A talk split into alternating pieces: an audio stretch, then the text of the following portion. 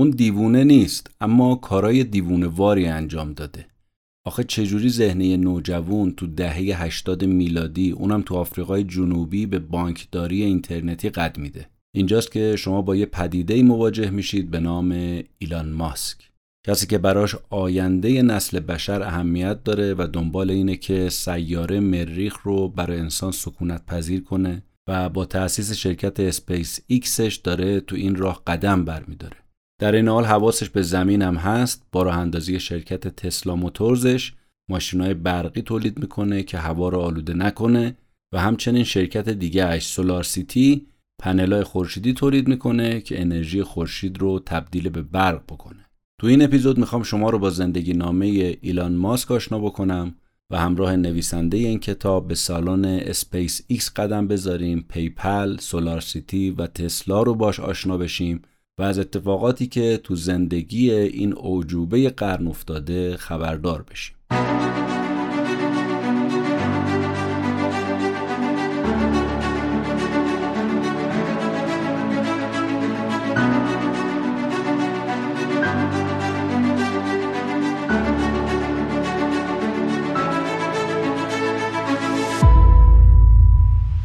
به نام خدا سلام عرض می‌کنم خدمت شما شنونده های پادکست کتاب جیبی این اپیزود 78 م پادکست کتاب جیبیه که تو مرداد ماه 1402 منتشر میشه.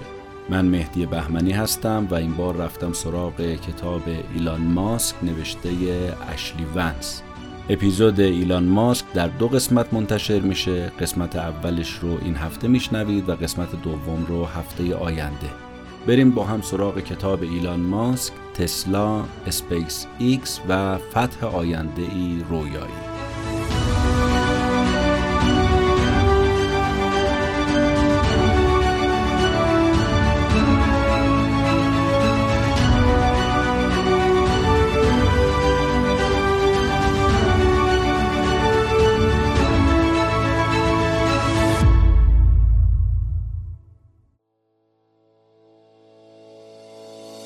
اسپانسر این اپیزود چینیابه.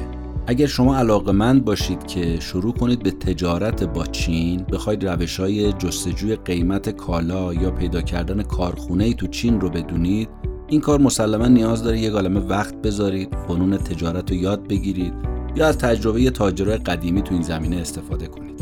چینیاب یه استارتاپ بین المللی با سابقه 15 سال حضور مستقیم تو چین هست. که هر وقت فیلتون یاد چین کرد و اسم بازارای پرزرق و برقش اومد خیلی راحت و تخصصی شما را از چماخم تجارت با چین خبردار می‌تونه بکنه. اینجوری هم به سوداوری می‌رسید و هم یه تجارت کم ریسک و البته پربازده رو می‌تونید تجربه کنید. وبسایت و اینستاگرام چینیاب رو هم در توضیحات اپیزود براتون گذاشتم می‌تونید مراجعه کنید. اونجا پر از محتواهای آموزشی رایگان درباره تجارت با چین و آدرس بازارهای عمده فروش در چین هست. شماره تلفن تماس با چینیاب رو هم براتون تو توضیحات اپیزود گذاشتیم که اگر نیاز به مشاوره رایگان داشتید دست به جنبونید و شمارهشون رو بگیرید و با خبر بشید از تجارت با چین و سوالاتی که براتون مطرح هست رو اونجا بپرسید. اسپانسر این اپیزود چینیاب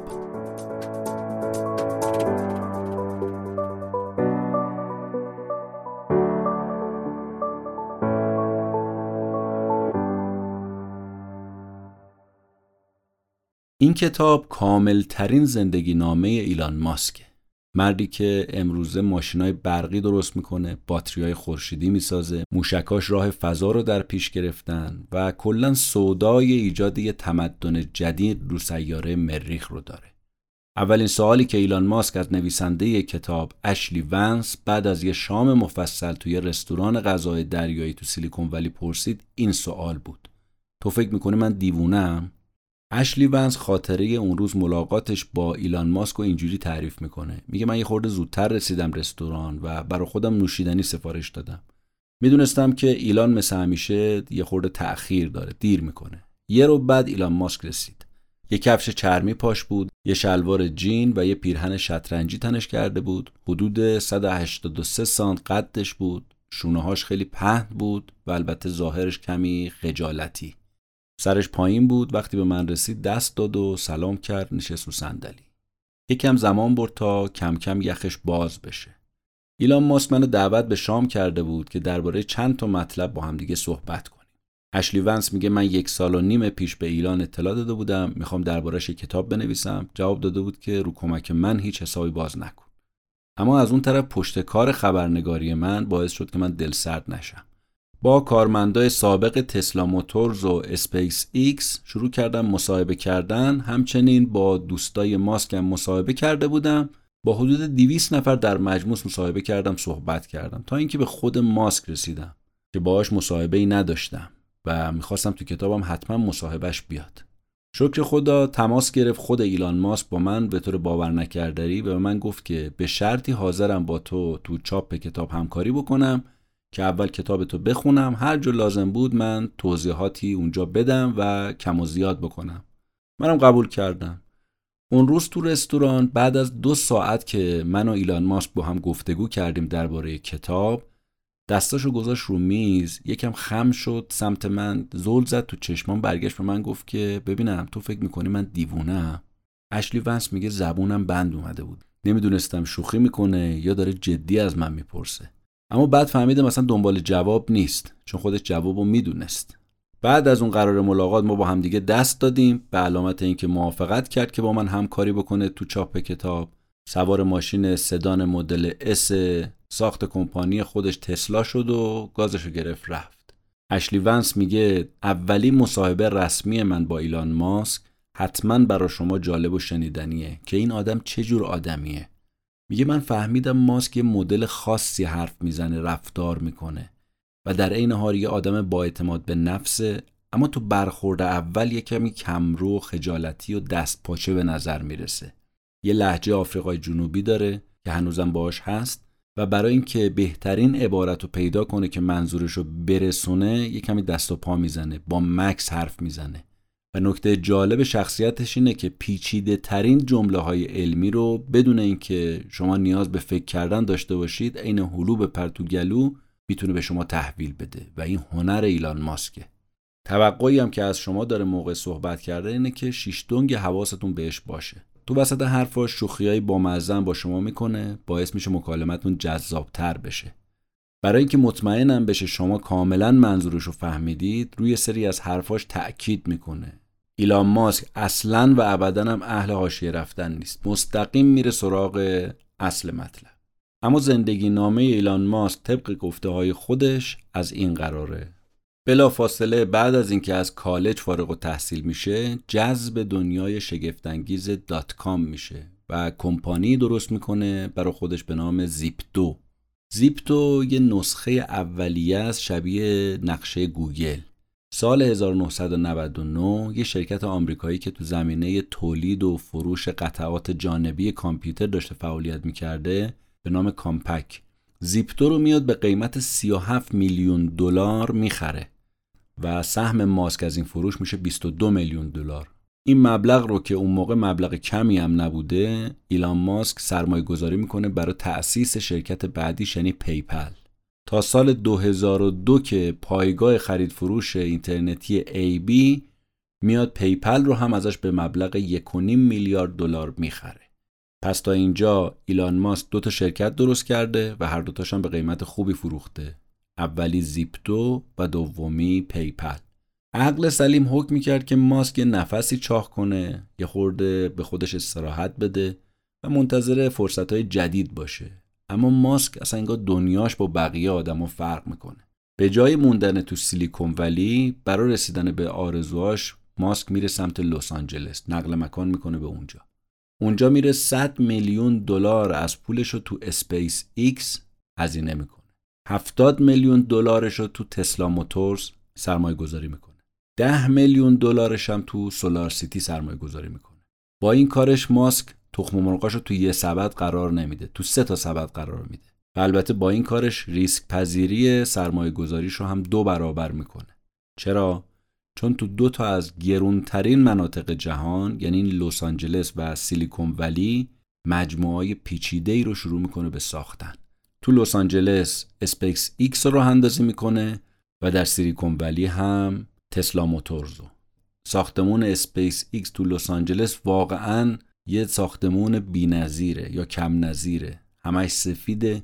وقتی هم شما وارد این ساختمون میشید طبق گزارش اشلی ونس نویسنده این کتاب واقعا متحیر میمونید که این آدم چه کرده. تو قلب لس آنجلس اومده شرکت موشکسازی راه انداخته. کاری که ماسک تو اسپیس انجام داده اینه که اومده با صنایع بزرگ نظامی آمریکا مثل لاکهید مارتین، بوئینگ رقابت کرده. نه فقط با این شرکت های آمریکایی رقابت کرده، با کشورهای روسیه و چین هم رقابت کرده تو زمین صنایع نظامی و موشکی. اسپیس ایکس اسم خودش هم به عنوان تأمین کننده ارزون و به صرفه جا انداخت تو صنعت هوافضا. و برگ برندش هم این بود که ادعا می‌کرد می‌گفت می‌تونیم ما موشکهایی رو بسازیم به شما بدیم که توانایی اینو داره که محموله براتون بفرسته فضا و بعد با دقت بالا سفینه رو بشونه رو زمین اگه این ایده های ماسک به ثمر میشست می‌دونید چه اتفاقی میافتاد دیگه؟ تمام رقیبا می‌رفتن تو جاده خاکی. و اون موقع آمریکا می‌شد به عنوان پیشتاز تو انتقال انسان و تجهیزات به فضا. این ایده ای بود که به نظر ماسک می‌تونست براش دشمنای سرسختی هم البته بتراشه. خود ماسک میگه میگه تعداد آدمایی که می‌خواستن سر به تن من نباشه هر روز داشتن بیشتر می‌شدن و خانواده هم نگران بودن. نکنه روسا مثلا یه بلایی سر من بیارن ترورم کنن. در کنار اسپیس ایکس با اون عظمت ماسک تسلا موتورز رو هم راه اندازی کرد. هدف چی بود؟ در تسلا ماشینای تمام برقی تولید بشه. این ماشین از طریق دلالم به دست مشتری نمی رسید مستقیم از راه اینترنتی یا تو نمایشگاه تسلا قرار بود فروش بره. چون این ماشین برقی ها نیاز به تعویض روغن نداشت بازدید دوره ای نمی‌خواست. پس تسلا رو خدمات پس از فروشش حسابی باز نکرده بود. اما الان که داریم ما با هم صحبت می‌کنیم ایستگاه های شارژ تسلا تو سرتاسر سر بزرگراه های آمریکا، اروپا، آسیا می‌تونن در عرض 20 دقیقه ماشین برقی شما رو برای مسافرت چند صد کیلومتری آماده کنن و شارژ کنن. پس اگر شما از تسلا یه ماشین بخرید نه نیاز حضوری برید اونجا مراجعه کنید برای رفع عیب و یا اینکه بازدید دوره‌ای بخواید برید به تعمیرگاه و نه اینکه نیاز هست بابت راه رفتن ماشینتون هزینه پرداخت کنید. یعنی سوختش از طریق خورشید کاملا رایگانه و اون دستگاه هایی که ماشین شما رو شارژ می‌کنن هیچ هزینه ای از شما نمی‌گیره و چه چیزی از این بهتر. در کنار اسپیس ایکس و تسلا موتورز ایلان بزرگترین شرکت ساخت و نصب و راه اندازی پنل خورشیدی رو به نام سولار سیتی تأسیس کرد که تو این عرصه شد برای خودش یه قول به تمام معنا. خلاصه بگیم امپراتوری کارخونجات ماسک با ده ها هزار نیروی کار اونو تبدیل کرده به یکی از ثروتمندترین مردان جهان با درآمد خالص ده میلیارد دلار. اشلی ونس نویسنده این کتاب میگه وقتی من از سرزمین ماسک بازدید کردم متوجه شدم تنها یه چیز باعث شده این آدم این همه معجزه کنه اون هم عشق و علاقه بینهایتی که ماسک داره به صحبت کردن درباره فرود انسان به سیاره مریخ. و همچنین عشق و علاقه که به ساکنان زمین داره و به فناوری پاک. کارمندای هر سه شرکت ایلان ماسک هم از قوانین ماسک باخبرن باهاش خوب کار می‌کنن تمام تلاششون غیر ممکنهای امروز به ممکنهای فردا تبدیل بشه. خیلی از کارمندا به خاطر همین عشق و علاقه که ماسک داره دوستش دارن باش همراهی می‌کنن تا دیر وقت براش وقت می‌ذارن. حتی اون کارمندایی که به خاطر فشار زیاد کاری که ماسک بهشون می آورد کنار کشیدن اما باز میگن ما نسبت به ماسک و کاری که می‌خواد انجام بده احترام قائلیم و بهش وفادار هستیم از این جهت. میشه گفت تفاوت ماسک با بقیه کارآفرینای سیلیکون ولی اینه که جهان بینیش با بقیه فرق داره. ماسک بیشتر شبیه یه ژنرال تو میدون جنگه تا یه مدیر عامل شرکت. و اینجوری بگیم همون کاری که مارک زاکربرگ کرد که شما بتونید عکس و فیلمتون رو با بقیه به اشتراک بذارید و با دوستاتون در ارتباط باشید ماسک هم می‌خواد نژاد بشر رو از نابودی نجات بده. می‌خواد در آینده که دیگه زمین گنجایش اینو نداره که بشر درش زندگی کنه بتونه در کره مریخ ادامه حیات بده. سبک زندگی ماسک برای مدیریت شرکتش هم یه خورده عجیب غریبه. اگه یه هفته ماسک رو بخوام برای شما بگم اینجوری میگم. میگم روزای دوشنبه رو تمام وقت تو اسپیس ایکس میگذرونه. سه شنبه صبح با جت شخصی میره سمت سیلیکون ولی. دو روز سه شنبه و چهارشنبه رو در سیلیکون ولی تو تسلا مشغوله. روزای پنج شنبه برمیگرده لس آنجلس پیش اسپیس ایکسش و چهار روز هفته رو با پنج تا پسر نوجوونش میگذرونه.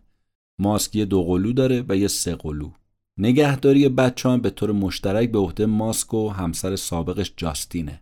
ماسک دوتا ازدواج کرده اولی با جاستین و دومی با رایلی. از هر دوتاشون هم جدا شده. از جهت روحیات هم ماسک به ندرت اهل خوشگذرونیه. اما اگه پیش بیاد این خوشگذرونی کاملا هیجان انگیز برگزارش می‌کنه که حالا بهتون میگم چجوری.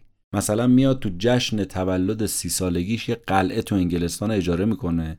20 تا از رفقاشو دعوت می‌کنه. از دو تا 6 صبح فقط با هم قایم موشک بازی می‌کنه یا توی جشن تولد دیگهش یه قلعه تو نیویورک رو اجاره می‌کنه. 50 نفرم دعوت می‌کنه از دوستاشو. تم مهمونی رم سبک ژاپنی می‌ذاره. خود ماسک لباس سامورایی میپوشه. یکی از برنامه های تو قلعه هم کشتی به سبک ژاپنیه.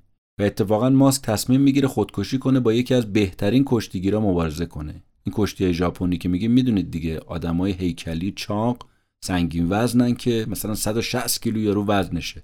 این فقط کافیه بیفته رو شما. دیگه کار تمومه. خود ماسک میگه رقیب من تو کشتی یه کشتیگیر 160 کیلو بود. اما از اونجایی که آدرنالین خونم رفته بود بالا هیجان زده شده بودم جوگیر شده بودم تصمیم گرفتم هر جوری شده این کشتیگیر ژاپنیا رو بزنم زمین که بره هوا. راند اول و این کشتیگیره به من اجازه داد که من پیروز بشم. بالاخره معرفت نشون داد. اما راند دوم. یک جوری شکستم داد که هنوزم کمرم به خاطر اون مبارزه میگه درد می‌کنه. اینجا با آقای ایلان ماسک می‌خوام بگم که تو باشی دیگه از این کارا نکنی. بالاخره هر کی خربوزه می‌خوره پای لرزش هم باید بشینه دیگه. تا اینجا چی گفتیم؟ گفتیم جناب ایلان ماسک یه پسر بچه اهل آفریقای جنوبی تو زمانی که اصلا معلوم نبود اینترنت یعنی چی شروع کرده بود کارهای عجیب و غریبی تو این عرصه انجام دادن و دنبال این بود که پی‌پل رو درست کنه دنبال این بود که زیپ تو رو درست کنه و بعد از اینکه اونها رو فروخت و پولش رو سرمایه گذاری کرد شرکت هایی رو تأسیس کرد به نام اسپیس ایکس، تسلا موتورز و همچنین سولار سیتی. حالا ما یه خورده می‌خوایم درباره نوجوانی و زندگی ماسک بیشتر بگیم و بعد دونه دونه سراغ این شرکت ها میریم. بررسی می‌کنیم که این شرکت ها چجوری تأسیس شد، چجوری پا گرفت، شکستهاش و پیروزیهاش کدوم بود و محصولاتش چی بود؟ همینجور با همدیگه جلو خواهیم رفت.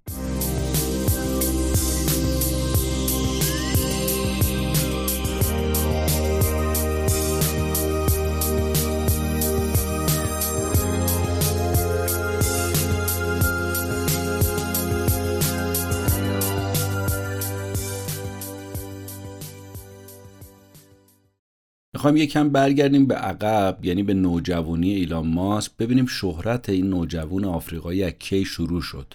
اسم ایلان ماسک اولین بار سال 1984 به آفریقا به گوش همه رسید. یه مجله به نام PC and Office Technology تو آفریقای جنوبی یک کد بازی که توسط ایلان ماسک نوشته شده بود رو چاپ کرد. اسم بازی بلاستر بود. حال هوای بازی هم فضایی و تخیلی بود. اما این برنامه از اینکه یه بچه دوازده ساله ساخته باشش خیلی بهتر بود. چاپ این کد بازی یه درآمد 500 دلاری رو برای ماسک به همراه داشت که اون موقع پول زیادی بود. اسمش هم انداخت سر زبونا. بازی چی بود؟ شما تو بازی باید یه سفینه فضایی که توش بمبای هیدروژنی بود رو نابود می‌کردید. از همون سن و سال ایلان تو فکر فضا بود و اصطلاح تو آسمونا سیر می‌کرد و از سنش خیلی جلوتر بود. خودش میگه تو دوران کودکیم کتابای عکسدار زیاد میخوندم و تو تمام اون کتابا همیشه یه نفر بود که باید دنیا رو به جای بهتری تبدیل می‌کرد. ایلان تو چهارده سالگی مثل همه همسن و سالاش دچار بحران هویت شد. تو چهارده سالگی تمام تلاشش رو کرد به کمک دین، فلسفه، خوندن کتابا به جواب سوالاش برسه اینجا بود که با یه کتابی آشنا شد که زندگی ایلان ماسک متحول کرد. اسم کتاب این بود راهنمای سفر رایگان به کهکشان. نوشته داگلاس آدامز. خود ماسک میگه آدامز تو این کتاب گفته بود مشکل ترین بخش قضیه اینه که چه سوالهایی ما باید بپرسیم. وقتی شما سوالا رو بدونید دیگه پیدا کردن جواب خیلی راحته. میگه من از این کتاب اینو یاد گرفتم. که چجوری سوال بپرسیم؟ چه سوالی بپرسیم؟ ماسک میگه اون موقع من به نتیجه رسیدم که باید دامنه آگاهی ها افزایش بدم تا بفهمم باید چه سوالاتی اصلا بپرسم. این خیلی مهمه. پس تا حالا گفتیم ایلان ماسک تو دوازده سالگی تو آفریقای جنوبی بازی رو طراحی کرد که باعث شهرتش شد کد بازی رو نوشت که او رو مشهورش کرد. اما همیشه آرزوی یه مکانی رو داشت که بهش پر و بال بده بتونه به خواسته هاش برسه. برای همین پسره که رویا پرداز آفریقای جنوبی تصمیم گرفت بره کانادا. فکر می‌کرد که اونجا اونجاییه که می‌تونه پر و بال بزنه. حضور ماسک تو کانادا مثلا برنامه ریزی شده نبود. ماسک فقط می‌دونست که دایی بزرگش ساکن مونترال کانادا سوار هواپیما شد. رسید فرودگاه کانادا به مادرش زنگ زد که آدرس رو بگیره بره خونه داییش. اما مادرش یه خبر بد براش داشت. داییش نقل مکان کرده بود به آمریکا. این یعنی چی؟ ماسک تک و تنها مونده بود تو کانادا و هیچ جا رو برای اینکه بمونه اونجا نداشت. کوله پشتیشو برداشت رفت سمت یه مهمون خونه. بعد چند روز ماسک راهی خونه پسر داییش تو کانادا شد. دید از داییه که خیلی ندیده گو بریم سراغ پسر دایی. شروع کرد تو مزرعه پسر داییش مشغول شدن سبزی میکاشتن لوبیا میکشتن و 18 سالگیشو بین همین پسر خاله ها تو اقوام مادری براش جشن گرفتن. ماست تو کانادا رفت سراغ کارهای سخت مثل نظافت اتاق بخارشور درآمدش نسبتا بالا بود اون موقع. 18 دلار تو هر ساعت حقوق می‌دادن. سی تا کارگر بودن با هم شروع می‌کنن به کار کردن اما روز سوم ماسک میگه از سختی کار فقط پنج نفر موندن. آخر هفتم شدن سه نفر. تو این مدت مادر ماسک یعنی می به همراه برادر ماسک یعنی کیمبال و خواهرش توسکا داشتن تلاش می‌کردن که خودشونو به ماسک برسونن تو کانادا. و بالاخره هم این اتفاق افتاد و دوباره خانواده اینجوری دور همدیگه جمع شدن. سال 1989 ایلان تو دانشگاه کوین ثبت نام کرده. در کنار درس ایلان و برادرش کیمبال کار عجیبی انجام می‌دادن. تو روزنامه دنبال چهره های سرشناس میگشتن بهشون زنگ می‌زدن بهشون می‌گفتن آقا شما مایلید ما باهاتون یه ناهاری یه شامی بخوریم. واقعا ایده عجیبیه دیگه. و جالب این که جواب می‌داد.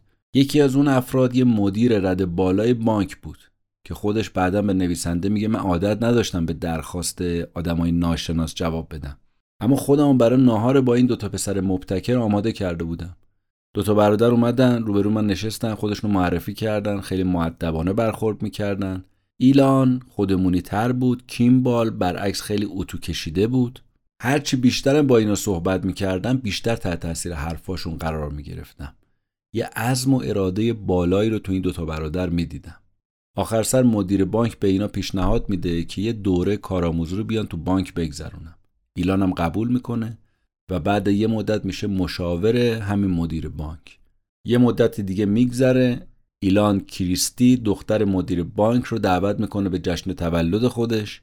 ایلان با اینکه این دختر رو قبلا ندیده ولی وقتی که کریستی با یه ظرف دسر لیمویی خونگی وارد آپارتمان می مادر ماست تو تورنتو میشه ایلان مستقیم میره سراغش دعوتش می‌کنه که بیاد داخل. کریستی خاطره اون روز اینجوری تعریف می‌کنه. میگه به نظرم دومین جمله بود که بعد احوال پرسی ماسک برگشت به من گفت من خیلی به ماشینای برقی فکر می‌کنم. کریستی میگه من همینجور هاج و واج مونده بودم که تو ملاقات اول این داره درباره چی صحبت می‌کنه. البته خود کریستی هم علاقمند بود به تکنولوژی. برای همین در آینده شروع کرد به نوشتن مقالات و کتابای علمی مختلف. ولی کریستی ماسکو اینجوری تعریف می‌کنه. میگه یه جوون خوشتی خوش برخورد البته و دوست داشتنی تو دلبرو. و همون اولم قلبمو رو بود. واقعا احساس می‌کردم با بقیه خیلی فرق داره. اصلا کریستی با اون موهای بلندش به ایلان خیلی میومد تا وقتی هم که ماسک تو کانادا بود اینا با هم در تماس بودن. اما رابطه عمیقتر ماسک با این دختر نبود با دختر دیگه ای بود به نام جاستین ویلسون. هم شاگردیش تو دانشگاه کوینز جاستین موهای بلند قهوه‌ای داشت قد و قامت کشیده و پر از عشق و انرژی برای ماسک. ایلان میگه که خیلی دختر قشنگی بود خیلی باهوش بود کمربند مشکی تکواندو داشت و تو ادبیات و هنرم صاحب نظر بود. در کل می‌تونم بگم جذابترین دختر دانشکده. اما از جهت روانشناسی این دوتا یه خورده غیر عادی بودن یعنی ایلان و جاستین. مثلا همش با هم در حال رقابت بودن. خود جاستین میگه که یه بار نمره من شد 97 نمره ایلان شد 98 تو امتحانات. ایلان رفت تو اتاق استاد با روش خودش دو نمره دیگه ازش گرفت شد 100 انگار ما همش با هم داشتیم میجنگیدیم مسابقه می‌دادیم. اونا تو دوران دانشجویی چند بارم با هم قهر آشتی کردن به تیپ و تاپ هم دیگه زدن. این بود تا اینکه سال 1990 فاروق که یه کانادایی بزرگ شده نروژ بود با ماسک هم اتاق شد. ماسک اون موقع برای کسب درآمد اول شروع کرد فروش قطعات کامپیوتر و خود کامپیوتر تو دانشگاه. تو این بین به خاطر شباهتی که هم اتاقیش فاروق به ماسک داشت با هم پیوند خوردن شدن دوستای صمیمی. ایلان تو دوران دانشجویی حس جاه طلبی زده بود بالا درس تجارت شروع کرده بود خوندن تو سمینارا می‌رفت شرکت می‌کرد و کاملا معلوم بود که اهل رقابته. هم اتاقش فاروق میگه که ایلان سرآمد همه همکلاسی های من بود. بعد از دو سال درس خوندن تو دانشگاه کوینز ایلان بورسیه گرفت رفت دانشگاه پنسیلوانیا و همزمان هم رشته اقتصاد رو می‌خوند هم رشته فیزیک. تو پنسیلوانیا بود که ماسک استعدادها شکوفا شد. بیشتر با دانشجوی فیزیک وقت میگذرون با یکی از کسایی که ماسک دوست صمیمی تو همون زمان شد شخصی بود به نام آد اورسی یکی از کارآفرینای سیلیکون ولی که این آدم هنوزم با ماسک رفاقت داره. آد او یه آدم قد بلند و لاغر بود شبیه مدلای مد و لباس. این تیپی میگشت. هر دوتا یعنی او و ایلان ماسک دانشجوی انتقالی بودن از دانشگاه دیگه و اینا تو خوابگاه با هم آشنا شده بودن. او اومد به ماس پیشنهاد داد تا به جای خوابگاه برن تو شهر برای خودشون یه خونه اجاره کنن. چون براشون محیط خوابگاه خسته کننده بود. اومدن یه خونه اجاره کردن نه با یه اتاق دو اتاق با ده تا اتاق خواب. تو طول هفته درس میخوندن آخر هفته ها که می‌شد این خونه رو می‌کردن کلوب شبانه. از هر نفرم 5 دلار ورودیه می‌گرفتن. بعدا یه خونه دیگه گرفتن با 14 تا اتاق و یه نفر دیگه هم بهشون اضافه شد و همون روش رو ادامه دادن. ماسک معمولا اهل نوشیدنی های رژیمی بود اهل نوشیدنی الکلی نبود. خودش میگه که تو مهمونی باید یه نفر حواسش سر جاش باشه اوضاع کنترل کنه. بالاخره من بعد هزینه دانشگاهمو می‌دادم. و اینجوری مبلغ چند ماه می‌تونستم به دست بیارم. پس بعد حواسم سر جاش باشه. برای همین نوشیدنی الکلی نمیخوردم. از اون طرف آدئو هم مسئول تزئینات اون مراسم بود. آدئو میگه که ایلان یه بچه مثبتی بود که من تا حالا ندیده بودم. الکل نمی‌خورد به هیچ وجه و تو مهمونی ها هیچ کاری نمی‌کرد. هیچی به معنای واقعی. صفر. تنها جایی که ایلان هیجان زده می‌شد آدئو میگه وقتی بود که بازی های کامپیوتری می‌کرد و وقتی دسته رو دستش می‌دادن فرمون رو دستش می‌دادن دیگه تو حال خودش نبود. و چند روز اینجوری سر حال بود. گذشت تا سال 1994 که ایران تو یکی از کلاسه مقاله داد با عنوان اهمیت خورشیدی بودن. ایلان تو مقالش یه تصویری کشید از ایستگاه های انرژی در آینده که خیلی عجیب بود اون زمان. اتفاقا نمره 98 هم گرفت. استادش هم این مقالش رو خیلی خوندنی و جذاب توصیف کرد و گفت نمای قشنگی رو از آینده برای ما ترسیم کردی. ماسک بعدا دومین مقالش رو داد سومین مقالش رو داد و سومین مقالش درباره فراخازن ها بود. فراخازن چیه؟ یه روش جدیده برای ذخیره کردن انرژی برای ماشین ها هواپیماها موشک ها نمره این مقاله سومش هم اتفاقا شد 97 ویژگی ماسک از دیدگاه نویسنده این کتاب اینه که می‌تونه مفاهیم فیزیک رو ایلان ماسک به یه ایده تجاری سودآور تبدیل کنه. خود ایلان ماسک میگه که من عاشق بازی های کامپیوتری بودم اما فکر کردم اگه جذابترین بازیارم بسازم مگه من چقدر تونستم رو دنیا تاثیر بذارم؟ برای همینه که علاقه من شدم به سه چیز که در آینده بشر تأثیر گذاره یک اینترنت دو انرژی تجدید پذیر و سوم فضا. و میگه در این باره به تمام دوستام همسرم ایده هامو می‌گفتم و به نظر اونا ایده هام یکم احمقانه بود. ایلان میگه من فقط به فکر درآمد نبودم دنبال تحقق رویاهام بودم. رویاهام درباره فضا ماشینای برقی. پس تا اینجا گفتیم ایلان ماسک از آفریقای جنوبی اومد کانادا به امید اینکه بتونه در اونجا پروبالی باز بکنه و به هر حال در دو تا دانشکده مشغول شد. هم اقتصاد خوند هم فیزیک خوند و در این حال علاقش بیشتر به فیزیک بود به سمت فضا بود به سمت انرژی های تجدید پذیر بود. اما باز هم اونجوری که می‌خواست و باید و شاید نتونست تو کانادا پر و بال بگیره. بنابراین باز هم به فکر جای دیگه ای افتاد که بتونه پر بزنه. و اون جای دیگه کشوری نبود به جز آمریکا.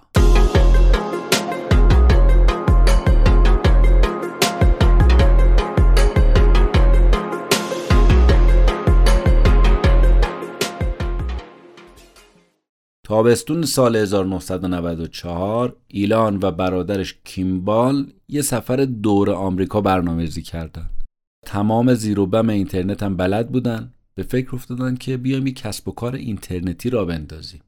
ایلان مشغول کارآموزی شد توی یکی از شرکت های سیلیکون ولی و تو مؤسسه پیناکل شروع کرد کار کردن. پیناکل یه شرکت نوپا بود که رو فراخازنا کار می‌کرد. فراخازنا هم به عنوان سوخت تو ماشینای برقی کار می‌کنه استفاده میشه. تو سیلیکون ولی ماست گنجینه فرصت های طلایی که دنبالش بود و کشف کرد و فهمید تو آمریکا سیلیکون ولی قلب تپنده است و همون جایی که می‌تونه به رویاهاش برسه دو تا تابستون دیگر هم به عنوان کارآموز تو سیلیکون ولی کار کرد بعد از اینکه از دانشگاه پنسیلوانیا فارغ التحصیل شد دو تا مدرک تحصیلی دستشه یکی اقتصاد از دانشگاه کوینز یکی دیگه فیزیک از دانشگاه پنسیلوانیا ولی با این حال تصمیم گرفت مدرک دکتراشو تو مهندسی مواد و فیزیک از دانشگاه استنفورد بگیره و تمرکزش رو بذاره رو فراخازن ها اما دو روز نگذشته وسوسه اینترنت دست از سرش ور نداشت. استنفورد رو ول کرد با کمال ناباوری. خودش میگه به کیمبال زنگ زدم گفتم بریم سیلیکون ولی دنیای وب رو تسخیر کنیم. ماسک از همون موقعی که تو سیلیکون ولی کارآموز بود یه ایده کسب و کار اینترنتی تو ذهنش بود. سال 1995 که شد برادرها با هم یه شرکت نوپای شبکه اطلاعات ارتباطات جهانی رو تأسیس کردن. که این شرکت بعدا اسمش شد زیپتو زیپتو یه ایده هوشمندانه بود. تو اون سالا کمتر شرکتی بود که تأثیر اینترنت رو کسب و کار رو جدی بگیره. ولی دوتا برادر از این موقعیت استفاده کردن زیپتو یه فهرست قابل جستجو از شغلهای مختلف به شما می‌داد و امکان مکانیابی رو نقشه داشت شما می‌تونستی اینجوری صاحبای رستوران ها، فروشگاه های لباس، آرایشگاه ها و مشاغل دیگر رو اینجوری بشناسی و رو نقشه موقعیتشون رو پیدا بکنی. ماسک همیشه هم می‌گفت هر کسی حق داره بدون نزدیکترین پیتزا فروشی در خونش کدومه. این تو دنیای امروز ما شاید یه چیز عادی باشه. اما اون موقع سال 1995 واقعا به ذهن کسی نمی‌رسه. اونا کم کم یه دفتر اداری کوچیک اجاره کردن میز و صندلی ریختن توش یا آپارتمان نقلی آسانسورم نداشت توالدش هم همش گیر می‌کرد. برای کار کردن به قول خود ایلان ماسک واقعا مزخرف بود اما چاره ای نداشتن. ماسک تمام کدای اصلی اینترنتی رم خودش نوشت. کیمبال شد مسئول فروش و بازاریابی. تو دو سه ماه اول کارشون برادرها تو دفتر میخوابیدن. بعدا یه آپارتمان دو خوابه اجاره کردن. یه مهندس کره جوون رو هم متقاعد کردن. به جای غذا و جای خواب به عنوان کارآموز تو زیپتو بهشون کمک بکنه. آخرای سال 1995 بود که برادران ماسک تصمیم گرفتن که تیم فروش استخدام کنن. کار دیگه گسترش پیدا کرده بود. نیاز به این کار بود. اولین کارمند رسمیشون هم جف هیلمن بود. یه جوون 20 ساله خوره اینترنت از طریق آگهی روزنامه هم جذب زیپتو شد. کارمندای دیگه هم اضافه شدن اینا همه پورسانتی کار می‌کردن. ایلان تو شرکت از کنار میزش بلند نمی‌شد. میز کارش همه چیش بود. دائم در حال کدنویسی برنامه ها کیمبال مدیر فروش بود و آموزش می‌داد کارمندای شرکت رو. گفتیم یکی از اون کسایی که ملحق شد هیلمن بود و کارش هم بازاریابی بود. و موفقم نبود البته. به هر مرکز خریدی که می‌رفت به هر مغازه‌ای که می‌رفت جواب این بود که تبلیغات اینترنتی احمقانه است. مزاحم نشو. این بود تا اینکه کرگ مور بهشون اضافه شد. کرگ مور آدم زرنگی بود. تصمیم گرفت بره سراغ نمایندگی های فروش خودرو و زیپتو رو اونجا به اونا معرفی بکنه. خود کرگ مور میگه که یه روز با یه چک 900 دلاری برگشتم شرکت و به بچه ها گفتم می‌خوایم با این پول چیکار کنیم؟ میگه ایلان از پشت میزش بلند شد و یه نگاهی به من کرد گفت باور نمی‌کنم همچین کاری کردی تو واقعا پول گرفتی؟ گفتم آره و این اولین پولی بود که وارد شرکت می‌شد به عنوان پیش پرداخت. همون اوایل تأسیس زیپتو هم بودش که ایلان با یه تاجر کانادایی سی و چند ساله آشنا شد. و بعد از اینکه باش آشنا شدن دو تا برادر راه افتادن. اول صبح رفتن در خونه این تاجر. بعدن که از خونش اومدن بیرون 6000 هزار دلار دستشون بود. تاجر به زیپتو علاقمند شده بود. حرفای ماسک و کیمبال اونو تحت تاثیر قرار داده بود. گفته بود من سرمایه گذاری می‌کنم.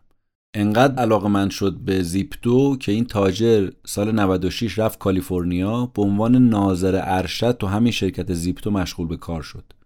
چون هم تجربه فروش املاک داشت. هم روانشناسی رفتار با مشتری رو بلد بود. این مرد کانادایی تبار تو هدایت ایلان ماسک طبق نوشته های کتاب یه نقش اساسی داشت. به نوعی معلم ایلان ماسک بود. اما همین آدم متاسفانه سال 2012 به خاطر حمله قلبی اونم تو 51 سالگی فوت میشه. به حال تو سال 96 بودیم. زیپتو داره یه سری تغییرات بزرگ درش رخ میده. آوازه این دوتا برادر اهل آفریقای جنوبی به گوش آدمای بزرگ رسیده به گوش مدیرای شرکت سرمایه گذاری تو بورس رسیده. اینا حاضر شدن 3 میلیون دلار تو زیپتو سرمایه گذاری کنن. بعد شرکت اومد یه دفتر جدید و بزرگ تو پالو آلتو گرفت. شروع کرد به استخدام مهندسای باهوش. خود سرمایه گذارا ماسک به عنوان مدیر ارشد فناوری انتخاب کردن و یه نفر دیگرم به عنوان مدیر عامل. و همینم باعث ناراحتی ایلان شد. ایلان عشق مدیر عاملی بود. می‌خواست همه چی دست خودش باشه. دلیلش چی بود؟ دلیلش این بود که مسئولیت اجرایی داشته باشه. اگه مسئولیت اجرایی نداشت اون ایدهاش محقق نمی‌شد. اما با این حال کار کردن تو زیپتو با اون شرایط که سرمایه گذارا فراهم کرده بودن یه اعتماد به نفس خوبی داد به ایلان. به مرور زمان با تغییرات هم کنار اومد. یعنی پذیرفت که آقا مدیر عامل نیستی اب نداره. ولی تو کار فناوری نفر اول باش کارتو خوب انجام بده. زیپتو شروع کرد کار با روزنامه ها دید که اتفاقا خیلی روزنامه ها محیط خوبی ان برای ترویج اونها برای ترویج ایده هاشون و شرکتشون و تبلیغاتشون. نیویورک تایمز یه سری از مجله دیگه درخواست خدمات کردن از زیپتو. یعنی دیدن خیلی خوب می‌تونه این کسب و کار اینترنتی به نفع اونا باشه. چون کلا زیپتو تبدیل شده بود به یه شرکت سرمایه گذاری و تجاری اینترنتی. یعنی شما می‌تونستی تو هر شغلی که داری خدمات اینترنتی اینا رو داشته باشی. حتی اگر تو کار روزنامه بودی. این مجله این روزنامه ها که گفتیم مثل نیویورک تایمز اینا حاضر بودن حتی تا 50 میلیون دلار هم سرمایه گذاری تو این شرکت بکنن. انقدر خوب اهمیت کسب و کار اینترنتی رو فهمیده بودن. زیپتو هم اومد شعارش رو این گذاشت گفت ما روزنامه ها رو قدرتمند می‌کنیم. و اینجوری برای خودش یه برند تجاری شد. همینجوری هم پول بود که داشت میومد تو حساب شرکت و داشت شرکت بزرگ می‌شد. دفتر شرکت حسابی شلوغ شده بود. انقدر حجم کار زیاد شد و پرسنل زیاد شدن که سال 1997 دفتر شرکت رو بردن یه جای بزرگتر و البته مجللتر و شیکتر. این بود تا سال 1998 که زیپتو توی معامله 300 میلیون دلاری اومد با رقیب اصلی خودش ادغام شد.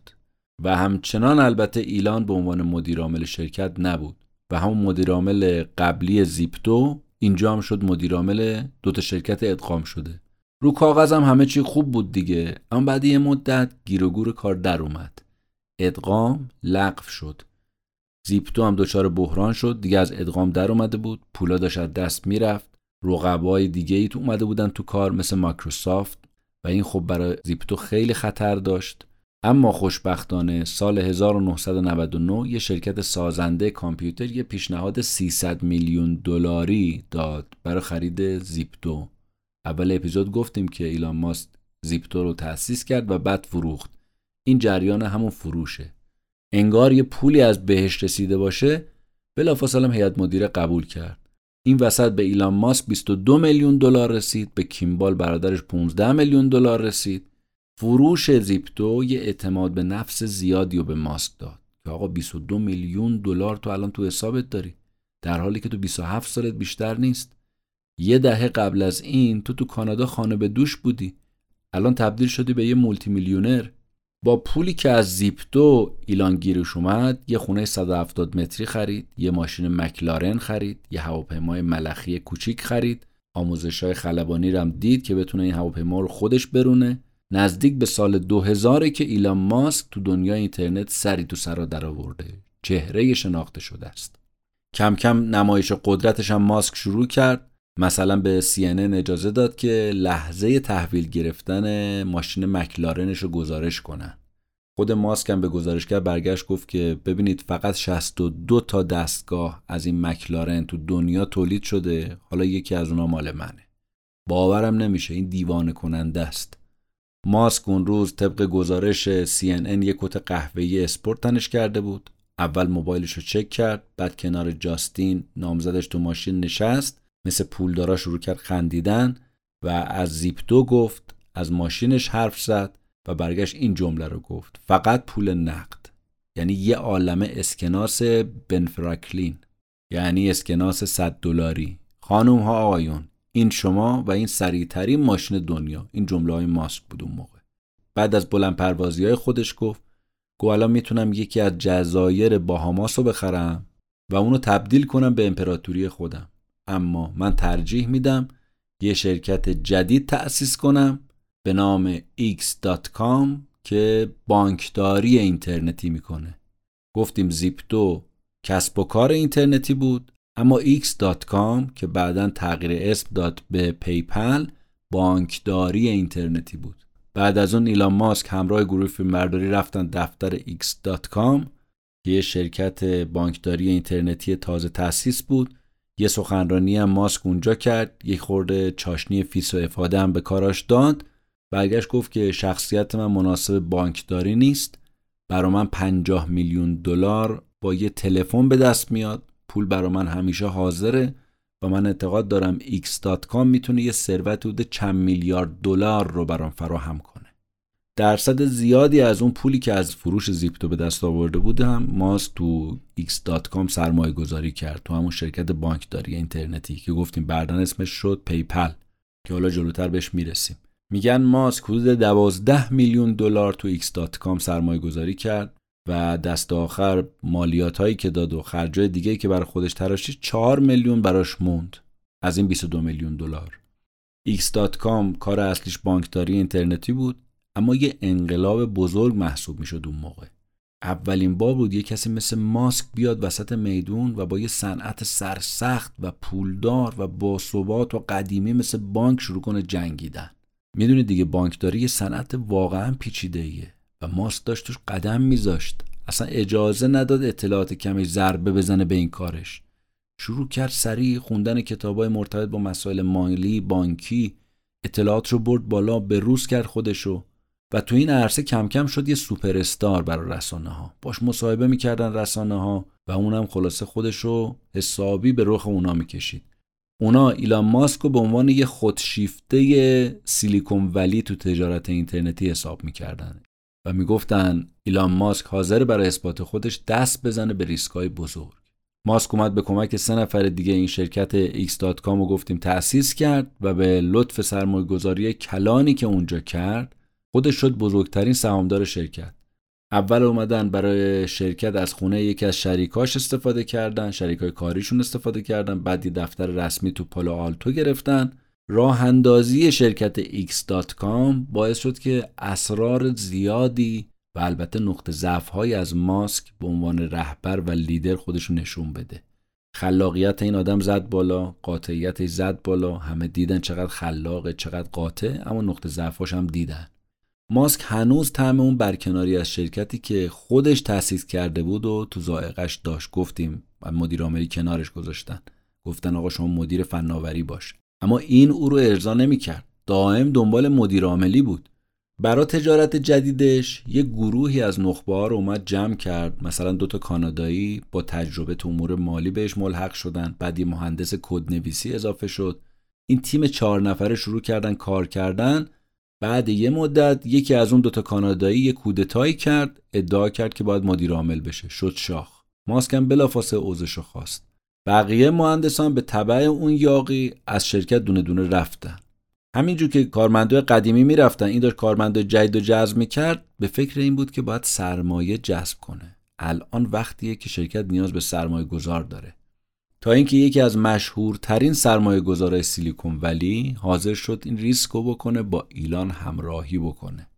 خب ایلان سخنرانی های پرتمطراقی می‌کرد درباره آینده بانکداری اینترنتی و شروع کرد جذب نخبه ها مهندسایی که تو این حوزه خوب بودن و تو حوزه بانکداری اینترنتی خوب بودن و شروع کرد جذب کردن.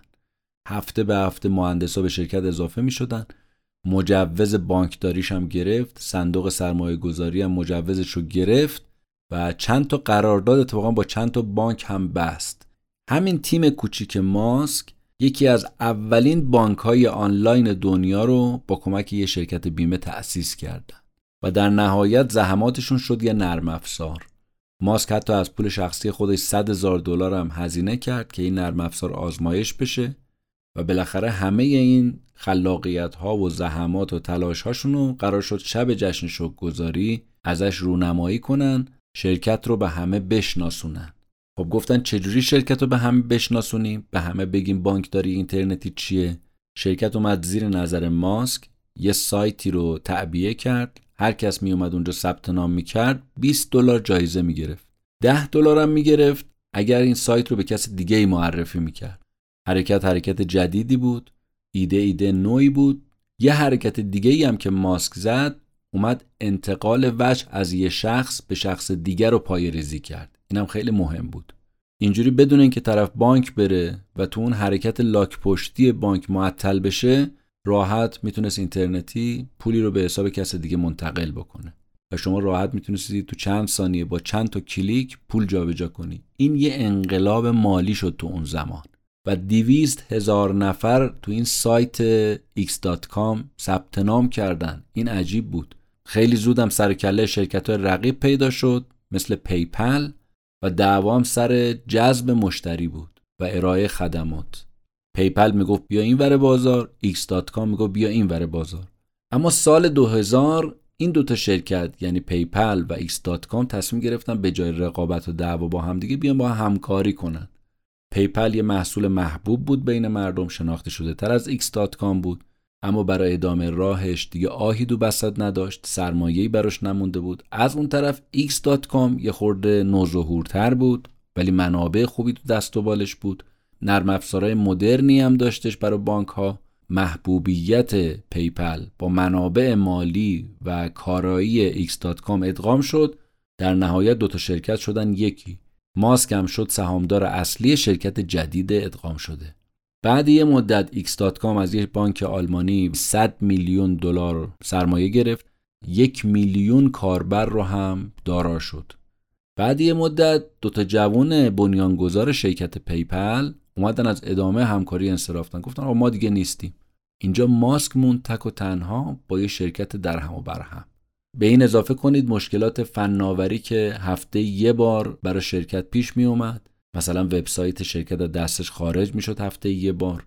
بازم به مشکلات اضافه بکنید. کلاهبرداری های اینترنتی و حک هایی که اون موقع صورت می گرفت. مشت مشت پول از دست شرکت می‌رفت اما مشکل اصلی ماسک اونجایی پیدا شد که یه گروه از شرکت یه کودتای شرماور تو تاریخ سیلیکون ولی رو به تعبیر نویسنده راه انداختن. دستیسه دیدن که ماسک رو بزنن زمین. توتهشون این بود که مدیرعامل اخراجی قبلی برگرده سر جاش و ماسک اینجوری از پشت خنجر بخوره. این کودتا که اتفاق افتاد سال 2000 یعنی موقعی که ماسک به همسرش جاستین نبودن رفته بودن استرالیا هم سرمایه گذار جذب کنن هم بازی المپیک رو ببینن. وقتی که ماسک خبردار شد که چه اتفاقی افتاده سریعا خودش رسون آمریکا رفت پالو آلتو سعی کرد که افراد رو سر جاشون تو شرکت بشونه. اما کار دیگه از کار گذشته بود. تصمیمات شوم گرفته شده بود.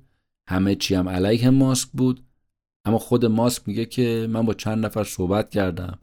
بهشون گفتم ببینید مسئله سر مدیرعاملی من نیست. مسئله سر این کارهای مهمی هست که اگه من قدرت مدیرعامل نداشته باشم نمی‌تونم به سرانجام برسونم اون کارا رو اون ایده ها رو اون طرح رو. اما دیدم فایده ای نداره. و در نهایت تصمیم گرفتم با این قضیه کنار بیام. پیش خودم گفتم آقا دنیا که به آخر نرسیده که ولش کن.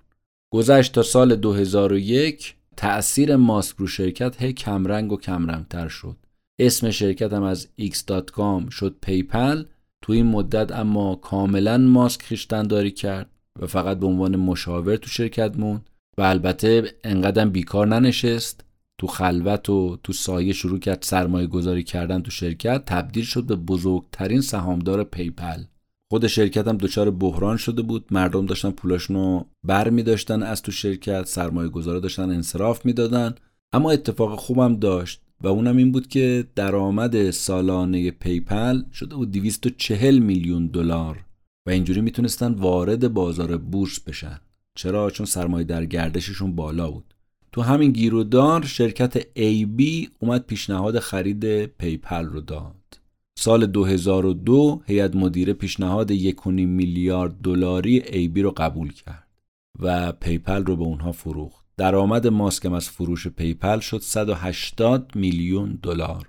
و همینم برای اینکه رؤیاهاش به واقعیت تبدیل بشه براش کافی بود.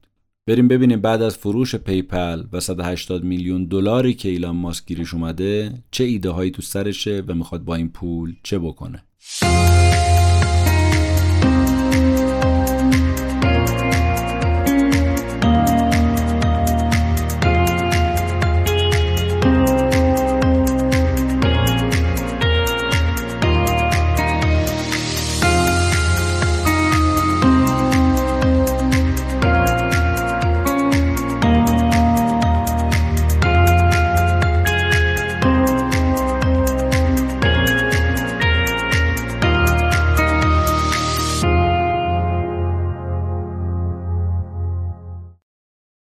ماجرای PayPal برای ماسک یه کوله باری بود از اتفاقای ریز و درشت.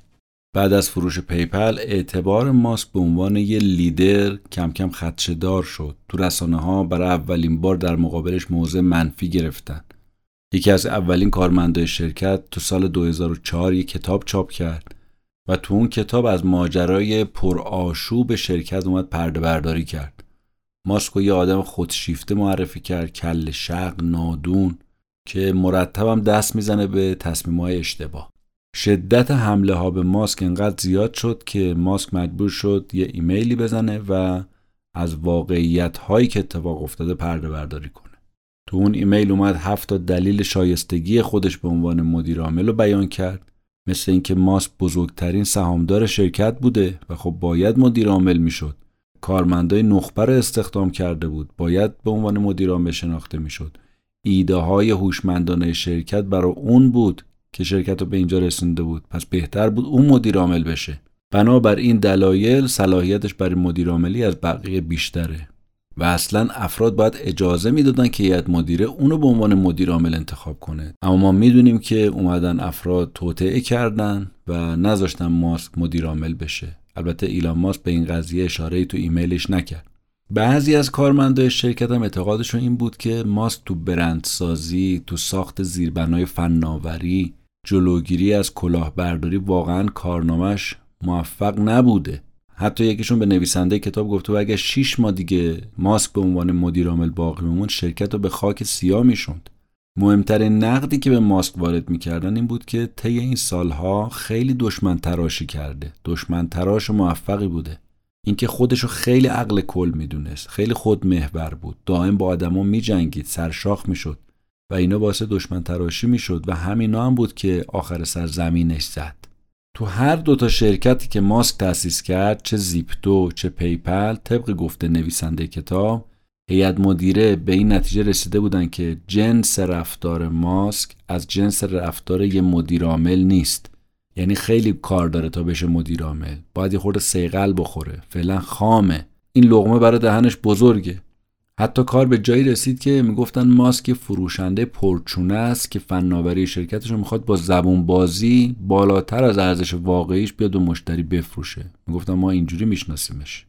نویسنده کتاب آقای اشلی ونس میگه که البته ما باید این انتقادات رو بذاریم کنار سوابق درخشان ماسک. اون وقت بررسی کنیم این آدمو. ماسک نیاز مردم رو خوب فهمید. استاد فناوری بود. وقتی آدما تو الفبای اینترنت مونده بودن ماسک وارد دنیای مجازی شد. بانکداری اینترنتی رو تأسیس کرد. اشلی ونس میگه یادمون نره به خاطر راهنمایی های ماسک بود که PayPal از رکود اقتصادی جون سالم به در برد. و اصلا ایلان ماسک بود که PayPal رو تبدیل به PayPal کرد. بعد از 11 سپتامبر PayPal اولین شرکتی بود که اومد وارد بورس شد. PayPal شده بود یکی از بزرگترین مجموعه استعدادهای تجاری و مهندسی هایی که تو تاریخ سیلیکون ولی نمونهشون نبود. جالب اینه تو PayPal کسایی کار می‌کردن که مؤسس های شرکت های نوآوری مثل همین یوتیوب اول اینا تو PayPal کار می‌کردن. بعدا همین نرم افزارهایی که PayPal طراحی کرد اومد یه base ی شد برای FBI و CIA که تروریستا رو ردگیری کنن با جرایم بانکی مقابله بکنن. و بر مبنای نرم افزاری که PayPal طراحی کرده بود اینا تونستن نرم افزار خودشون رو بروز کنن. در مجموع نویسنده میگه گروه ای تو این شرکت بودن. کارمندای PayPal مافیای PayPal اصلا میشناختن اینها رو. جزو طبقه قدرتمند حاکم در سیلیکون ولی بودن و هستن. و میشه گفت ماسک جزو مشهورترین و موفقترین اونها بود. به هر حال سال 2014 PayPal از مرز 153 میلیون کاربرم گذشت. ارزشش شد 32 میلیارد دلار. پس اینا دلایل خوبیه که نشون میده اگه هیئت مدیره x.com یکم صبوری به خرج می‌دادن ماسک هم می‌تونست تمام رویاهاشو برای بانک آنلاین محقق بکنه. به هر حال بعد از اینکه ماسک رو از مدیرعاملی PayPal گذاشتن کنار و PayPal فروخته شد و ماسک به سهمش رسید رویای کودکی ماسک دوباره اومد سراغش. درباره چی؟ درباره موشک مسافرت به فضا. ماسک فکر می‌کرد که ایده های فضایی خلق کردن به ایده های اینترنتی خلق کردن برتری داره. به همین خاطر بود که ماسک اومد لس آنجلس انتخاب کرد برای زندگی. چون به صنایع فضانوردی دسترسی بیشتری داره. قطب صنعت هوافضا لس آنجلس ناسا نیرو هوایی آمریکا بوئینگ اینا تو لس آنجلسن. اولین برخورد ماسک با جامعه هوافضا هم توسط انجمن مریخ بود. یه انجمنی بود که تلاشش این بود انسان رو در مریخ ساکن بکنه. ماسک اومد یه چک 15 هزار دلاری به انجمن داد که دعوتش کنن بیاد تو جلساتشون و ببینه چه خبره. ماسک بعد از اینکه با مدیر انجمن و اعضای انجمن صحبت کرد علاقمند شد به انجمن و به عضویت هیئت مدیره انجمن هم در اومد. 100 هزار دلار دیگه هم برای ساخت مرکز تحقیقاتی داد به انجمن. اون موقع تمام فکر و ذکر انجمن این بود که یه موشی رو بفرستن دور زمین. اما همون موقع ماسک دنبال فرستادن انسان به مریخ بود. افق ماسک بالاتر از اونها بود. ناسا که یه سازمان برای جابجا کردن مرزهای آسمون دیگه. همینقدر کافیه که هیچ برنامه دقیقی برای کشف مریخ حتی ناسا نداشت. به این حرف ماسک دقت کنید. میگه من فکر کردم شاید سایت و اشتباه اومدم سایت ناسا رو. گفتم خدایا چرا تو سایت سازمان فضایی اونم به این مهمی هیچ طرح و برنامه ای نیست برای مریخ؟ ماسک اینجوری بود که از انجمن مریخ ناامید شد انصراف داد اومد مؤسسه خودش رو راه اندازی کرد. به نام بنیاد انتقال حیات به مریخ. ترکیب نوابق بود که سال 2001 تو جلسات این بنیاد به همراه ماسک شرکت می‌کردن. بهترین دانشمندان ناسا رو ماسک دور خودش جمع کرده بود.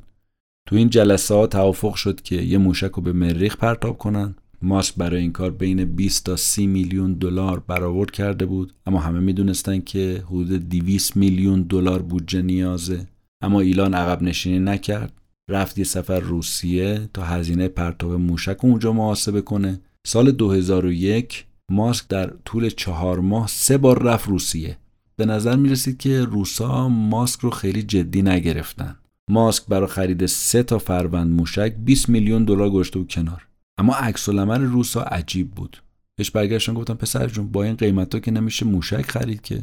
ماسک هم احساس کرد که یا روسا اون رو جدی نگرفتن یا می‌خوان یه بچه پولدار غربی رو تیغ بزنن. عصبانی شد و جلسه رو ول کرد اومد بیرون. اولش با هزار تا امید و آرزو اومده بود روسیه اما حالا داشت دست خالی برمیگشت. ولی وقتی برگشت به تیمش تو آمریکا یه جمله بهشون گفت. گفت بچه ها گمون کنم خودمون بتونیم از این موشک بسازیم. بچه ها حرفش رو جدی نگرفتن. حتی یکی برگشت بهش گفت آره حتما تو با اون ارتش لعنتی می‌خواید بسازید. ماسک برگشت گفت که من کاملا دارم جدی صحبت می‌کنم. براش برنامه ریزی هم کردم. تمام هزینه های ساخت و پرتاب موشک رو بهشون نشون داد.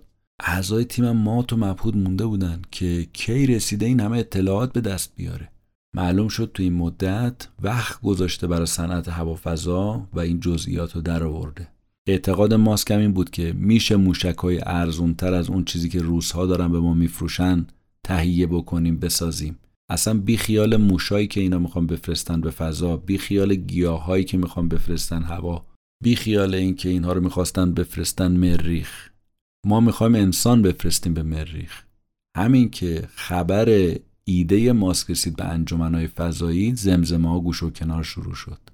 ولی با این حال ماسک ریسک راه اندازی شرکت فضایی رو به جونش خرید.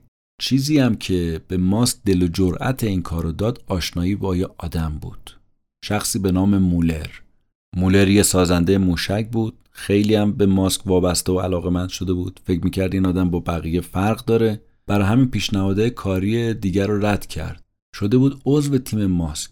قرار شد مولر هزینه ساخت و پرتاب یه موشک رو حساب کتاب کنه به ماسک خبر بده. هدف شرکت هم چی بود؟ ساخت موشک های کوچیک و در ضمن ارزون قیمت. کوچیک ارزون. اینجوری اگه باشه بازار میشکنه. تو این بنگ اتفاق جالبم افتاد که خیلی به نفع ماسک شد.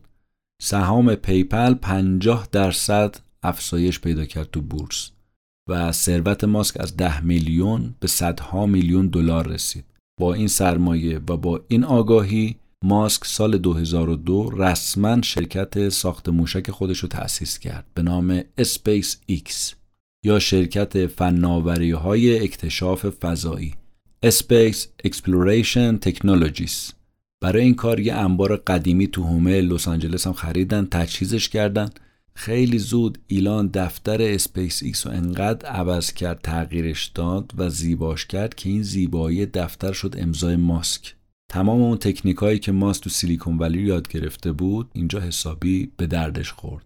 ویژگی اسپیس ایکس هم بود که به عنوان شرکت خصوصی ریخت و پاش شرکت دولتی هم نداشت. مختصر مفید و جمع جور کار می‌کرد. با کمترین هزینه بیشترین کارایی. ماسک اعلام کرد رسما که اولین موشکی که بسازیم رو به نام فالکون نامگذاری می‌خوایم بکنیم. از نام فالکون هزاره این اسم فالکون رو گرفت. فالکون هزاره همونه که تو فیلم جنگ ستارگان هست. تو زمانی که فرستادن یه محموله 250 کیلویی به فضا 30 میلیون دلار هزینه داشت ماسک اومد یه قولی رو به مردم داد. گفت من یه محموله 635 کیلویی رو با 6 میلیون دلار به فضا میفرستم. نه 30 میلیون دلار. این یعنی محموله به وزن سه برابر و با قیمت تموم شده یک پنجم رو من برای شما تضمین می‌کنم. از جهت زمان پرتاب موشکم یک سال و نیم دیگه. ارتش هم فکر کردید خب خیلی به نفشه ماهواره های کوچیک و ارجون قیمت ازش استفاده کنه. تا اینکه یه سری ماهواره یه بار مصرف باشه که ساختش ده سالم طول بکشه. ما بهتر از سیاست های ماسک بیایم حمایت بکنیم. ارتش هم اومد پشت سیاست های ایلان ماسک قرار گرفت. یکی از جنرال های بازنشسته نیروی هوایی که اون موقع مشاور وزارت دفاع بود وقتی ماسک رو ملاقات می‌کنه درباره ملاقات با ماسک اینجوری میگه. میگه من آدمای زیادی رو باشون صحبت کردم. آدمای نخبه ای که حتی تو پارکینگ خونهشون میومدن اینا سلاح لیزری میساختن. اما ایلان با همه اینا فرق داشت. ایلان یه رویا پرداز به تمام معنا بود. با فناوری موشک کاملا آشنایی داشت و این منو تحت تاثیر قرار داد. عین ارتش دانشمندان به همین موشک های ارزون و سریع برای آزمایششون نیاز داشتن. اونم نیاز مبرم. پس الان فناوری ساخت موشک رو دارن اما مشکل اسپیس ایکس چیه؟ کمبود بودجه. چون اونا فقط هزینه پرتاب سه چهار تا موشک آزمایشی رو داشتن. خوشبختانه اینجا یه اتفاق خوبی افتاد. از فروش پی‌پال یه پول خوبی گیر ماسک اومد. حدود 100 میلیون دلار و اینم تزریق کرد به اسپیس ایکس یه جون تازه شرکت گرفت و یه وجهی هم داد به ماسک. دیگه الان ماسک با مقامات رده بالای دولتی نظامی می‌رفت ملاقات می‌کرد شده بود یه چهره آشنا و مشهور. تو همون زمان جاستین همسر ماسک پسری براش به دنیا آورد که متاسفانه ده هفته بیشتر عمر نکرد و از دنیا رفت. و همینم خیلی تاثیر بدی گذاشت رو ماسک.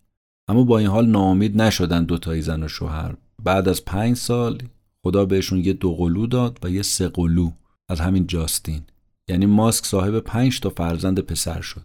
یه ناامیدی دیگه ای هم که ماسک تو این پروژه داشت کندی پیمانکارا بود. برای همین تصمیم گرفت که صفر تا صد موشک فالکون خودش بسازه به کمک تیمش. اما خیلی سری و محرمانه.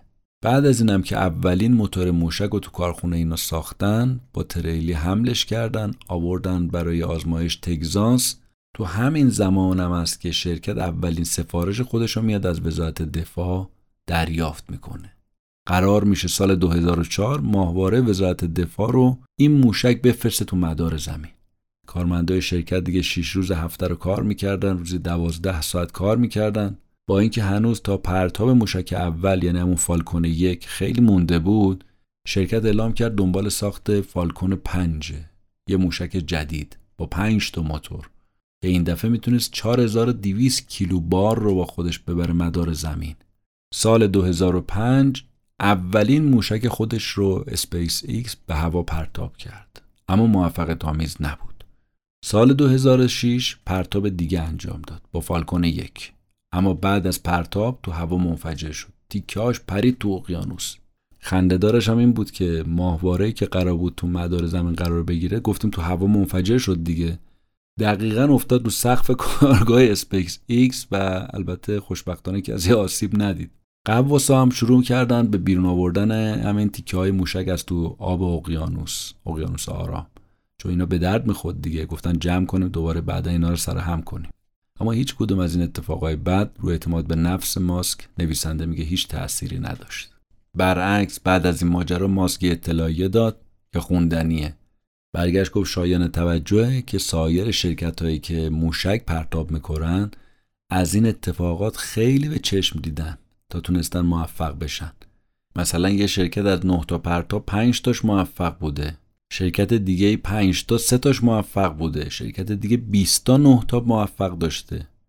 بعد ماسک ادامه داد که به عنوان کسی که بیواسطه این حادثه رو داره تجربه می‌کنه می‌تونم بفهمم چقدر رسیدن به مدار زمین سخته. و به خاطر همین برای کسایی که تو این مسیر دارن تلاش می‌کنن من احترام ویژه قائلم. آخرش هم اعلام کرد اسپیس ایکس حتی با سختی های پیش رو هم مصمم پروژه رو به سرانجام برسونه و بالاخره ما موفق میشیم. یه سال بعد اسپیس ایکس خودش رو آماده پرتاب دیگه کرد. سال 2007 بود که دوباره فالکون یک رو فرستادن هوا. اتفاقا موشک 5 دقیقه هم تو هوا پرواز کرد اما یه دفعه منفجر شد. تیکه هاش اصلا پاشید. این دوباره یه ضربه سنگینی شد برای مهندس های اسپیس ایکس. پول شرکت هم داشت تموم می‌شد.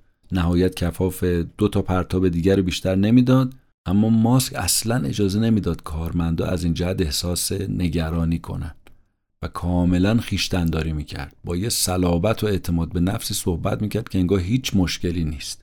کارمندای شرکت می‌گفتن که ما هیچ وقت جمله اگه شکست بخوریم کارمون تمومه رو از ماسک نشنیدیم. ماسک فوق العاده خوشبین بود فوق العاده پس تا الان گفتیم اسپیس ایکس با چه هدفی تأسیس شد؟ و تونست چند تا پرتاب آزمایشی انجام بده اما فعلا ناموفق. تو اپیزود بعدی درباره نتیجه پرتاب های بیشتر اسپیس ایکس با هم صحبت می‌کنیم. اما الان می‌خوایم در مورد تسلا موتور صحبت کنیم و ببینیم تسلا موتورز چگونه تأسیس شد و چگونه پیش رفت.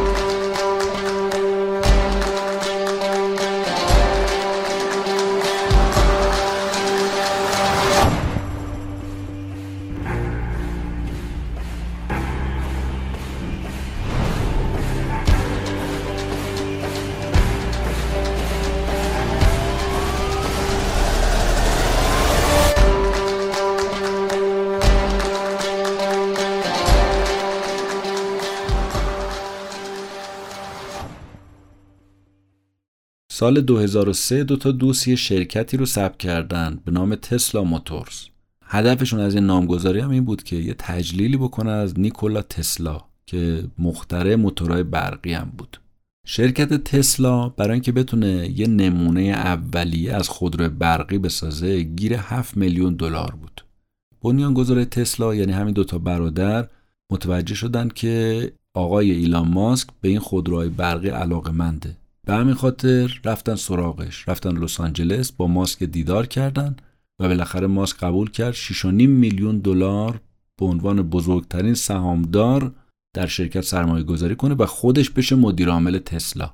اینایی که شرکت رو تأسیس کرده بودن مؤسسین شرکت هم اصلا علاقه نداشتن تو دیترویت کار کنن. دیترویت قلب خودروسازی آمریکا بود. اما اینا نمی‌خواستن کارخونه اونجا باشه. اونا می‌خواستن که از آدمای سیلیکون ولی استفاده کنن. از تخصص و مهارت شرکت سیلیکون ولی به جای دیترویت استفاده کنن. مهندس های جوون استخدام کنن مهندس با انگیزه. کسایی که اعتقاد دارن کار براشون مهمترین چیزه. و البته اعتقاد مؤسسا هم این بود که ممکنه طرف هیچ سابقه ای تو صنعت خودرو نداشته باشه. مهم نیست. با این نگاه تسلا شروع کرد به جذب نیرو و شروع کرد به ساخت اولین خودرو برقی خودش زیر نظر ماسک. از سال 2004 تا سال 2005 تونست یه خودروی رو ارائه کنه به بازار به نام رودستر. ماسک از این خودرو خیلی خوشش اومد هم راضی بود هم خوشحال بود. به خاطر همینم 9 میلیون دیگه تو صندوق تسلا سرمایه گذاری کرد. اول سال 2006 فروش رودستر به مشتریا شروع شد. چند ماه بعدم دومین ماشین ساخته شد. اونم یه رودستر مشکی بود به نام EP1 وقتی از این ماشین رو نمایی شد سرمایه گذارا حسابی تحت تاثیر قرار گرفته بودن. ماسک دوازده میلیون دیگه هم دوباره تو تسلا سرمایه گذاری کرد که مجموعا بشه 40 میلیون دلار.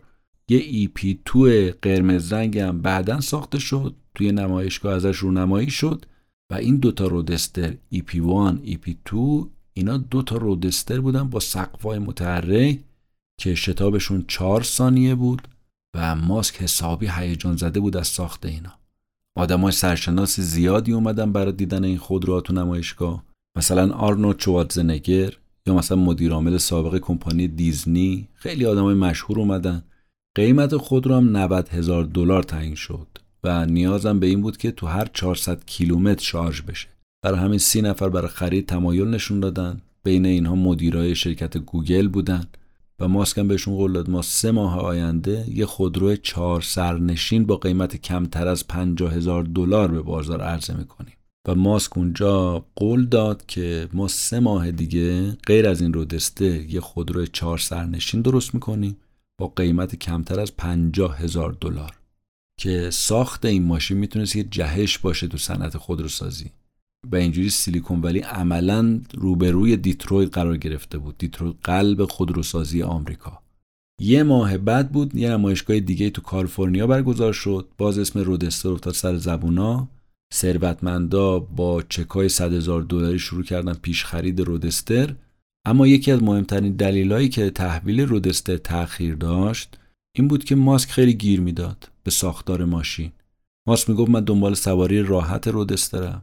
باید درها اینجوری باشه صندلی ها اینجوری باشه. مثلا درها می‌گفت به جای دستگیره باید با لمس انگشت باز بشه. اکثر کارمندان موافقش نبودن. می‌گفتن این تغییرات وقت زیادی می‌بره و درد سرساز میشه برا ما و یه زیادی خواهیه. اما ماسک می‌گفت من سر حرفم هستم. سال 2007 که شد تسلا 260 تا کارمند داشت. دیگه الان غیر ممکن ها رو داشت ممکن می‌کرد. اونا داشتن سریعترین زیباترین ماشین برقی رو میساختن. تقریبا از هیچ هم شروع کرده بودن هیچ تجربه ای نداشتن. حالا دیگه تمام تلاششون صرف بالا بردن تیراژ تولید بود و این وسط چیزی که قلم افتاد محاسبات مالی بود. گزارش های مالی نشون می‌داد که هر رودستر 200 هزار دلار برای تسلا تموم میشه در حالی که قیمت فروشش 85 هزار دلاره. خب یعنی محاسبات اشتباه بود دیگه. به همین راحتی. شاید الان برای ما خندهدار باشه یا عجیب باشه. ولی وقتی محاسبات رو به ماسک گفتن برگشت گفت فاجعه است. من اصلا انتظار نداشتم اینجوری اشتباه فاحش بکنن.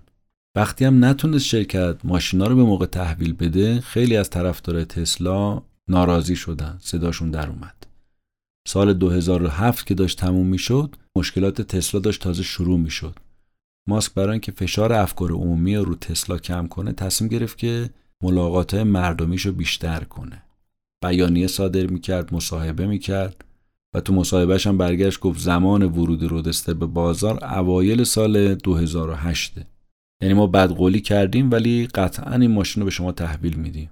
بعدم از یه ماشینی به نام وایت استار با قیمت 50 هزار دلار صحبت کرد که به زودی به بازار عرضه میشه. تو پست وبلاگش هم نوشت که تغییرات مدیریتی به خاطر آینده تسلا انجام شده. اگه ما کسی رو مدیر رو جابجا کردیم به دلیل بالا بردن کیفیت کارمون بود. خبر ما هم برای آینده نزدیک خیلی ساده است. ما داریم ماشین اسپورت فوق‌العاده می‌سازیم که قطعا مشتری از رانندگی باش لذت می‌برن. و البته این سخنرانی ها تاثیر خودش هم گذاشت. عده کمی اومدن پولشون رو پس گرفتن. ماسک خودش هم دست به کار شد اومد وسط میدون. شد همون ماسک اسپیس ایکس. توی سخنرانی برای کارمندا برگشت گفت ما به برنامه کاهش هزینه ادامه میدیم. شنبه یک شنبه ها کار می‌کنیم. همینجا رو صندلی میخوابیم. بعد یکی کارمندا بلند شد گفت که ما خیلی کار کردیم تا این ماشین درست بشه. الان دیگه وقتی استراحت وقتی دیدن خانوادهمونه. ایلان یه جواب باحال بهش داد. برگشت گفت وقتی که شرکت برشکست بشه تو انقدر وقت داری که همش کنار خانوادت باشی. خود ماسکم پرخاشگر شده بود سختگیر شده بود مستبد شده بود طبق نظر کارمندا. اما به هر حال برای اون روزای سخت لازم بود. و کارمندا می‌گفتن ما درکش می‌کنیم. ماسک هیچ عذر و بهانه قبول نمی‌کرد. می‌گفت ما در حال تغییر دنیاییم. باید تمام توانمون رو کار ببندیم به کارمون متحد باشیم و یه وقتایی هم ترسناک می‌شد. کارمندا می‌گفتن هر بار باش جلسه میذاشتیم سر اینکه نوبت چه کسیه که کله پا بشه شرط بندی می‌کردیم با هم. ماسک اصلا کار نصف نیمه قبول نمی‌کرد. دوست داشت کارمندا مثل خودش دیوونه وار کار کنن دیوونه کار باشن. و همه هم می‌دونستند با کسی کینه شخصی نداره. تمام سختگیری به خاطر کاره. تو همین مدت با سختگیری های ایلان ماسک یه سری آدم های تأثیر گذارم شرکت رو ترک کردن نتونستن با ماسک بسازن. بعضیاشون هنوزم از ماسک دلخورن مقصر اشتباه ها ماسک رو می‌دونن.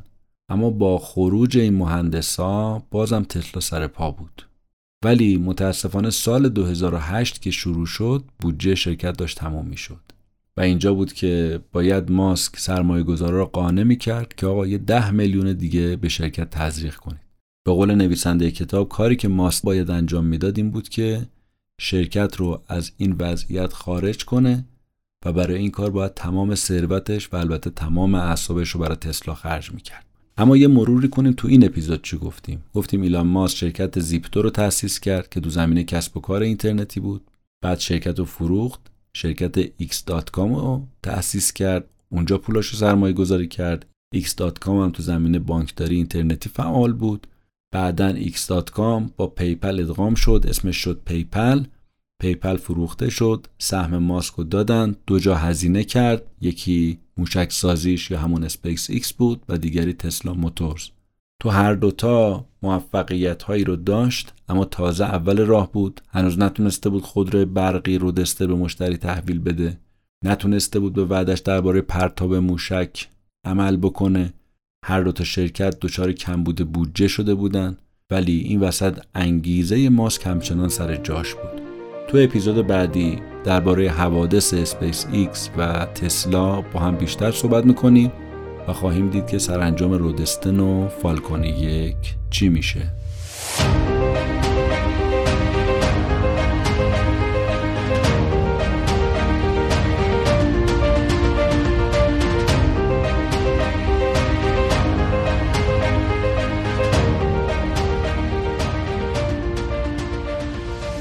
چیزی رو که شنیدید اپیزود 78 م پادکست کتاب جیبی بود خلاصه کتاب ایلان ماسک نوشته اشلی ونس که در مرداد ماه 1402 منتشر شد. خیلی ممنون از اسپانسر این اپیزود چینیا. خیلی ممنون از همه شمایی که ما رو میشنوید به دیگران معرفی می‌کنید و از ما حمایت می‌کنید. تشکر از رضا بهمنی به خاطر تمام زحماتش. تشکر از تیم پادکست کتاب جیبی. روز روزگار بر همتون خوش و خدا نگهدار.